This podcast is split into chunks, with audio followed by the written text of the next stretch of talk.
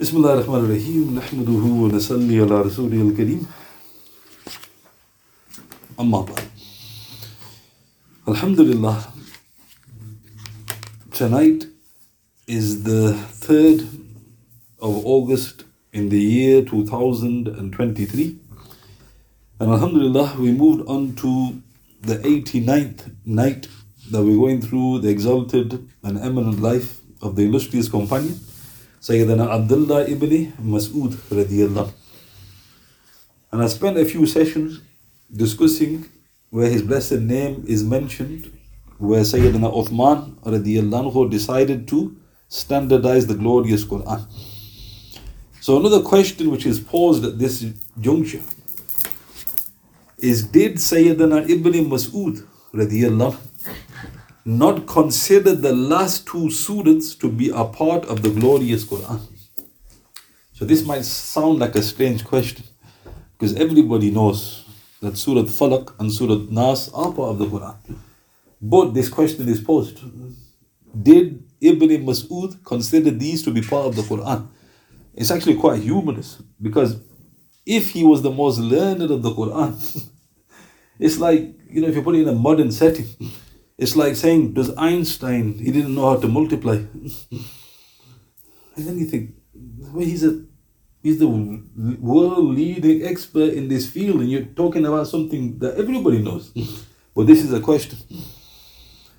The enemies of Islam and those with a disease in their hearts malign this majestic companion by stating, Ibn Mas'ud did not consider the last two quls from the Quran. So how do they substantiate that? And they quote a hadith. So in this hadith, Abdullah ibn Mas'ud radiallahu he is allegedly reported to have said the following. Do not mix up with the Quran which is not part of the Quran. These two surahs, are the last two, are not included in the Quran. This was only a command enjoined upon the Prophet for seeking Allah subhanahu wa ta'ala's refuge. So here it mentions explicitly that Ibn Mas'ud considered the last two surahs to be protective formulas, but not part of the Quran. So where is this recorded? So this is recorded in Imam Ahmad in his Musnad, Tabarani, Bazar, Abu Ya'la, Ibn Hibban, Abu Nu'aym, Ibn Mardawih, Humaydi, and Sheikh Maududi Rahmatullah alayhi in his Tafsir, volume 16, page 356 of the English translation. So have they got a point? Is this true? This, as will be shown insha'Allah, is another false allegation about this most noble and venerable man. So, how do we know this is not true?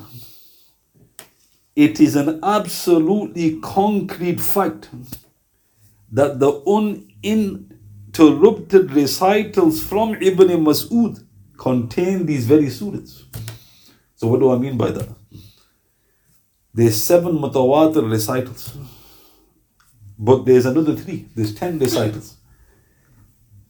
Out of the glorious ten recitals, the one from Asim, rahmatullah. This is the chain. It is related, Asim relates by Abu Abdul Rahman Sulmi, rahmatullah who relates from Zir ibn Hubaysh, rahmatullah who relates from Abu Amr al Shaybani, who relates from Abdullah ibn Mas'ud. So one of the recitals, mutawatir of the Quran, it goes through Ibn Mas'ud. So the question to pose is, do any of the seven mutawatir recitals or the three, the ten, do they not consider the last two surahs to be part of the Quran? Of course not. They all say it's part of the Quran. It goes to Ibn Masud. So you've got a mutawatir chain, text, where he's including them hmm, to be part of the Quran. And similarly, the other recital, the recital of Hamza, rahmatullah alayh, is related by Alqama rahmatullah alayh, Aswad rahmatullah alayh, Ibn Wahab rahmatullah alayh, Masruq rahmatullah alayh, Asim ibn Damra and Harith, all of whom reported it from Abdullah ibn Mas'ud. Furthermore, the recitals of Kisai and Khalaf rahimahumullah are also traced back to Abdullah ibn Mas'ud. How? Because Kisai and learnt it from Hamza and Khalaf was also a student of his students. So many of the recitals go through Ibn Mas'ud. Those, since there is an absolute consensus on the fact that all the reports of the ten recitals are transmitted uninterruptedly from generation to generation, i.e. mutawatir, then any isolated report against these must be rejected outright and can never be accepted. So this is the science. If you've got Quran saying yes, and you've got a report from a Sahaba saying no, it doesn't take a brain surgeon to work out. It can't be true. because the Sahaba taught us the Quran. So here you've got this absolute contradiction. Mutawatir recitals going through Ibn Mas'ud, of course, including the last two quls. And you got an isolated report where he goes, no. So obviously it's rejected. Those most of the blessed scholars, rahimahumullah, of ahadith have termed the above report from Ibn Mas'ud as either maudu, fabricated, or weak, such as Imam Nawawi, Hafiz ibn Hazm, amongst others, rahimahumullah. So this is the simple clarification. It's a fake report or it's very weak. Either way, it contradicts mutawatir reports, it's rejected. However, it is important to highlight that Hafiz ibn Hajar Asqalani, rahmatullah in his Fath al-Bari, volume 8, page 3, and Hafiz al-Haytami, rahmatullahi, in Majma al-Zawaid, volume 7, page 149, have mentioned that the chain of narrators for this report is reliable. However, this by itself, again, is not sufficient to authenticate the report. Why? For the text also needs to be free from any irregularity. So, simply put, for a narration to be sound, it must have a strong chain and a flawless text. So, what's happened here? If we go by the great Hafiz ibn Hajar Asqalani, he says the chain is sound. But the text is odd. Thus, in these rare cases where a text has a reliable chain, but which opposes other flawless narrators, even more reliable than themselves, then this is termed in the science of hadith a shadh, strange or odd. So again, it's not really technical, but most Muslims, do they know that? so you'll get a Christian enemy of Islam trying to find fault with Islam, and he's going to start saying, there's an authentic report uh, which you collect, your Imam Ahmad collected it, and Ibn Hajar Asqalani, the great scholar of Hadith, said this is sound, and he's actually not lying. But he's deceiving you because he's not mentioning that the text is odd. Have you understood? So this is again another way to look at this. So now, going into a little bit, the slip seems to be from a subnarrator because something's happened in the chain. If we accept the finding of Ibn Hajar Asqalani, it's an authentic chain. If we accept that, then how has this narration come to us? The slip seems to be from a subnarrator. Which subnarrator? Hafiz al-Haytami in Majma al-Zawaid, volume 7, page 149, he said, The narration of Ahmad, which I've quoted, that describes the saying of Ibn Mas'ud as, these surahs are not included in the Quran, is reported only by Abdul Rahman ibn Yazid Nakhi, rahmatullah alayh. Nobody else reported this sentence from Ibn Mas'ud as such. So what's happened? The key statement of Ibn Mas'ud which he apparently said these surahs are not part of the Quran. None of the other narrators mentioned that. Only one person narrated that extra sentence. So Ibn Hajar, uh, sorry, Al Hafiz Al Haytami said, this seems to be the error. It's an innocent mistake. As some narrators made a mistake, the other narrators haven't related this sentence. So this is again looking at it very briefly, but a question remains if these narrations are not correct, then why have the reliable narrators reported such a baseless thing? More so, it being proven that Abdullah ibn Mas'ud did not have the last two surahs in his own manuscript. So, like I mentioned yesterday, or a few weeks back, he was told to respectfully erase his own manuscript, his own text.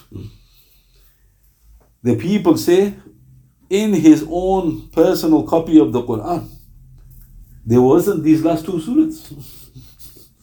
So they goes, that seems to prove that he's not accepted that they're part of the Quran. So how do we explain this? This is simply answered by alluding to the fact that although Abdullah ibn Mas'ud radiallahu believed without doubt that the last two quls were part of the glorious book, he still did not have them written in his own manuscript. Alama Zahid Kawthari, rahmatullah in Maqalat ul Kawthari, page 16, he said, Ibn Mas'ud radiallahu had not written them down because there was no fear of them being forgotten. For indeed, every Muslim learns them by heart. So don't forget, it's his own personal copy, it's not for public consumption. Hmm. So obviously, it's like not. If you think this is well established, I don't need to write this. It's something, a process that goes through your mind. But sometimes you hear something, you think, I need to write this down. Because I may, I've heard it for the first time, I may forget it's an important point. So common sense. He didn't write the last two surahs in his own. Why? Because everybody knows these surahs. You know, he knew, you know, well, he, knew the entire Quran. But the last two he didn't. This argument is supported by the fact that Abdullah ibn Mas'ud did not even write Surah Fatiha in his manuscript. So are you now going to be so foolish to say he doesn't believe Fatiha as part of the Quran? Imagine you, you know, if you had his script, mashallah, and you go, Alif Lam, where's Fatiha? Oh, he didn't believe it. When you get to the end, finishes on Surah Ikhlas, where's Surah? Oh, he didn't believe it. Pastor. You know, he, he hasn't wrote it because this is common. Everybody knows this. Imam Abu Bakr al-Ambari, rahmatullah he relates that Abdullah ibn Abbas radiallahu was asked about this. And Ibn Abbas radiallahu replied, if he had written Surah Al-Fatiha, he would have written it with every surah. What did he mean by that? So Ibn Abbas said something very interesting. You know, imagine people going to other Sahaba. Oh, did you know that Ibn Masud didn't have the last two surahs in his Quran? Mm-hmm. So Ibn Abbas said he would have wrote it with every surah if he did. So what does that mean? Imam Abu Bakr rahmatullah in Qurtubi in his tafsir, he explained, meaning that since this surah is recited with every surah during salah, he thus had it omitted and relied on the memory of the Muslims. Because you're reciting it, you can't offer salah, you can't offer a surah before Fatiha. If somebody goes to you, brother, it's alright, you don't need to read Fatiha, just read Kulu Is your prayer valid according to most of the scholars? No. So Ibn Abbas said, if he's going to write that, he would have wrote it with every surah. Meaning, do you, does he need to write it? Thus, in conclusion, if the statement of Abdullah ibn Mas'ud of the last two surahs not being from the glorious book is true, then what of Abdullah ibn Amr's report? So what did Abdullah ibn Amr say? Now think about this. In Sahih Bukhari, number 3806, Sahih Muslim, number 6334 to 5, in the chapter on the virtues of the companions. Ahmad in his Musnad, number 6795, Sahih. Abdullah ibn Amr radiallahu said, I heard Rasulullah say, Learn the Quran from four. From Ibn Umi Abd. And he started with him. Mu'ad ibn Jabal, Ubay ibn Qab, and Salim Mawla Abu Hudayfa. Radiyallahu ta'ala. So let's look at this. Where's this hadith? Bukhari and Muslim. What did the Prophet say? Learn the Quran from four. Hmm. Who did he mention first? Abdullah ibn Masud. And Abdullah ibn Amr actually pointed that out because he started with him, meaning he's the first port of call. Then he mentioned Sallallahu Alaihi Wasallam, Mu'ad, Ubay, and Salim. Imam Nawawi commented, Rahmatullah alayh, in Sharh Sahih Muslim 16 18. The scholars mention the reason Rasulullah mentioned these four was that they were the ones who had most precision with regards to the words and recited it the best, even if some others had more knowledge regarding their meanings than they did. so stop in the quote. So what did Imam Nawawi say? Why did the Prophet mention only these four Sahaba? And one thing that went through my mind, why didn't the Prophet mention the Khilafah Rashidin? Abu Bakr, Umar, Uthman, and Ali, you would have expected at least one of them. None of them are mentioned. So, good question. So, Imam Nawawi said these four had the most precision with regards to the words. And they recited it the best. Look at the names. Ibn Masud recited it like Jibril. Ibn Majah Sahih Hadith.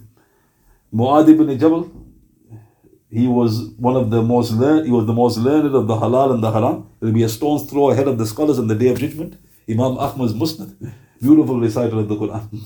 Ubay ibn Qa'ab said, was the best recited, the Prophet said, and Salih, the Prophet was just listening to him one secretly, because praise be to Allah subhanahu wa ta'ala who's put a man like Salim in my ummah.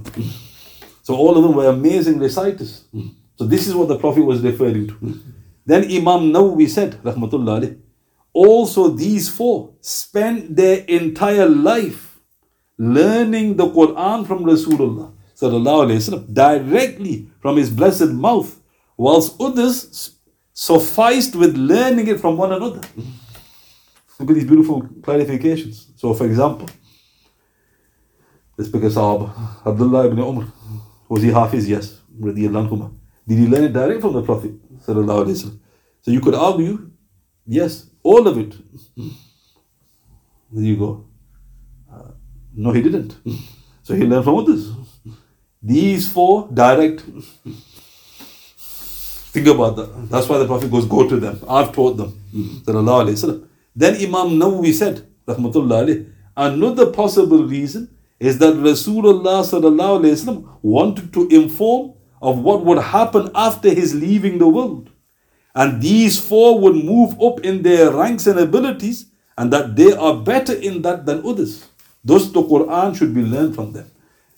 So it's a miracle. The Prophet mentioned four men. Did any of the four pass away before Rasulullah? No. So Imam Nawawi was saying, so the wisdom here is they were the ones you turn to after the Prophet and they would increase in their understanding as well. So this is one clarification. Hafiz Kastalani said in his commentary of Bukhari, Irshad al-Sari, volume 6, page 138. The Holy Prophet ﷺ mentioned them specifically by name so that people keep them in mind first when, inqu- when acquiring the glorious Quran. So why am I mentioning all this? Hafiz ibn Hajar Asqalani rahmatullah he said in Fath al-Bari, volume 7, page 119. This does not mean that the other companions anhum, did not have the knowledge of proper recital. Indeed, the others are not excluded from the acquisition of the glorious Quran. However, these four are mentioned owing to their outstanding qualities in this regard. Hmm. Who's first in the four? Hmm. Ibn Masud. Hmm. So let me get this straight. You're telling me he doesn't consider the last two surahs to be part of the Quran? Yeah. And yet, on the other end of the spectrum, Rasulullah is telling us to learn Quran from him. And he goes, Yeah. So, there's a complete contradiction.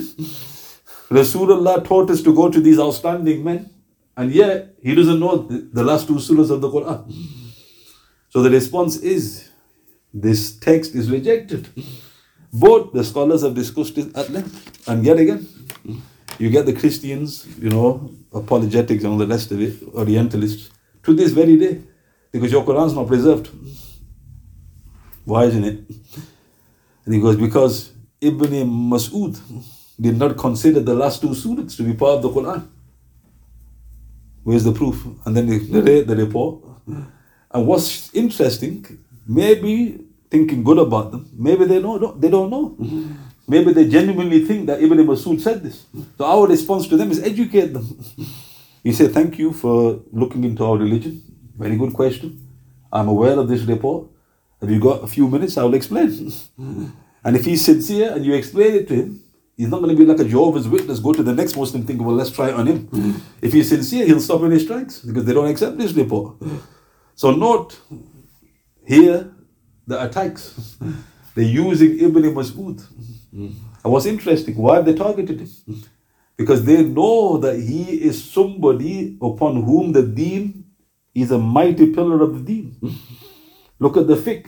Hanafi fiqh is based heavily upon Ibn Mas'ud. If you tarnish him, the fiqh collapses. Forget about the fiqh, the Quran collapses. That's why they've chosen him. So note again here.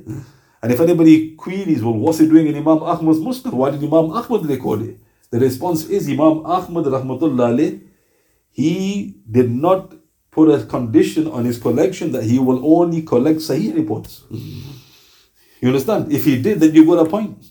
Maybe he put it into his collection to highlight, be aware of this. Like Ibn Jarir said, the great Hafiz Ibn Jarir al-Tabari rahmatullah he wrote a very voluminous work called the Tarikh, the history. And it's, it's massive. Right at the beginning, what does he say? He goes, I have not included just authentic reports. I put everything into this collection. Now, why did he say that at the beginning? Because he was thinking in his blessed time, people can distinguish. Can people distinguish now? No. So you quote Tabari in his Tarikh. Is it authentic, brother? He goes, Well, did Ibn Jarir know that when he recorded it? These are the games they play. And then you respond by saying, Well, haven't you read his opening paragraph? and he said, I've included everything in here, fish and fowl. So we have to authenticate. So maybe Imam Ahmad recorded that on the same understanding. Whatever the case, it's not an acceptable report. Yes, it could be authentic in terms of his chain, but that's just the first part of the test. Then you look at the text. The text is outright rejected throughout the scholarship. And note again, and he also contradicts the mutawatir recitals which go through the great Ibn Mas'ud. We seek refuge in Almighty Allah subhanahu wa ta'ala from all forms of deviation and misguidance. I mean, so now think about this. This is the 89th night. Now I'm discussing it. Bachara doesn't know anything about Ibn Masud. then you go, Ibn Masud said Ibn Masud. What do you know about Ibn Masud? So put it in context. Before you quote anybody, you need to know who the person is. And notice when you get a profile of the companions and you come to these like shady statements, you know it, they didn't say it. You know, for example, if you know somebody really well and somebody goes, oh, the other day he was effing and blinding, you think, brother, come on, what are you talking about? I know him so well, he's never swore once in his life. What are you talking about? Why have you made that statement? Because you know full well the character and the persona of that person. The companions are the same. So when you when I heard that report, I went, Bakwas. You know why? Because I know a little bit about Ibn Masud because he never said that. What sort of it's like, you know, a world expert doesn't know the basics. Is that what you're saying? But if you don't know this is a world expert, you'd expect him to make silly mistakes. So again, note, be careful here. I wanted to put this in here to highlight this question, the answer to this question. Are there any questions you'd like to ask? سبحان بحمده سبحانك اللهم بحمدك أشهد ان لا إله إلا أنت أستغفرك وأتوب إليك واعوذ بالله من الشيطان الرجيم سبحان ربك رب العزة عما يصفون. السلام على المرسلين. الحمد لله رب العالمين. بسم الله الرحمن الرحيم. والأصل ان الانسان لفي خسر. الذين آمنوا وعملوا الصالحات وتواصوا بالحق وتواصوا بالصبر صدق الله العظيم.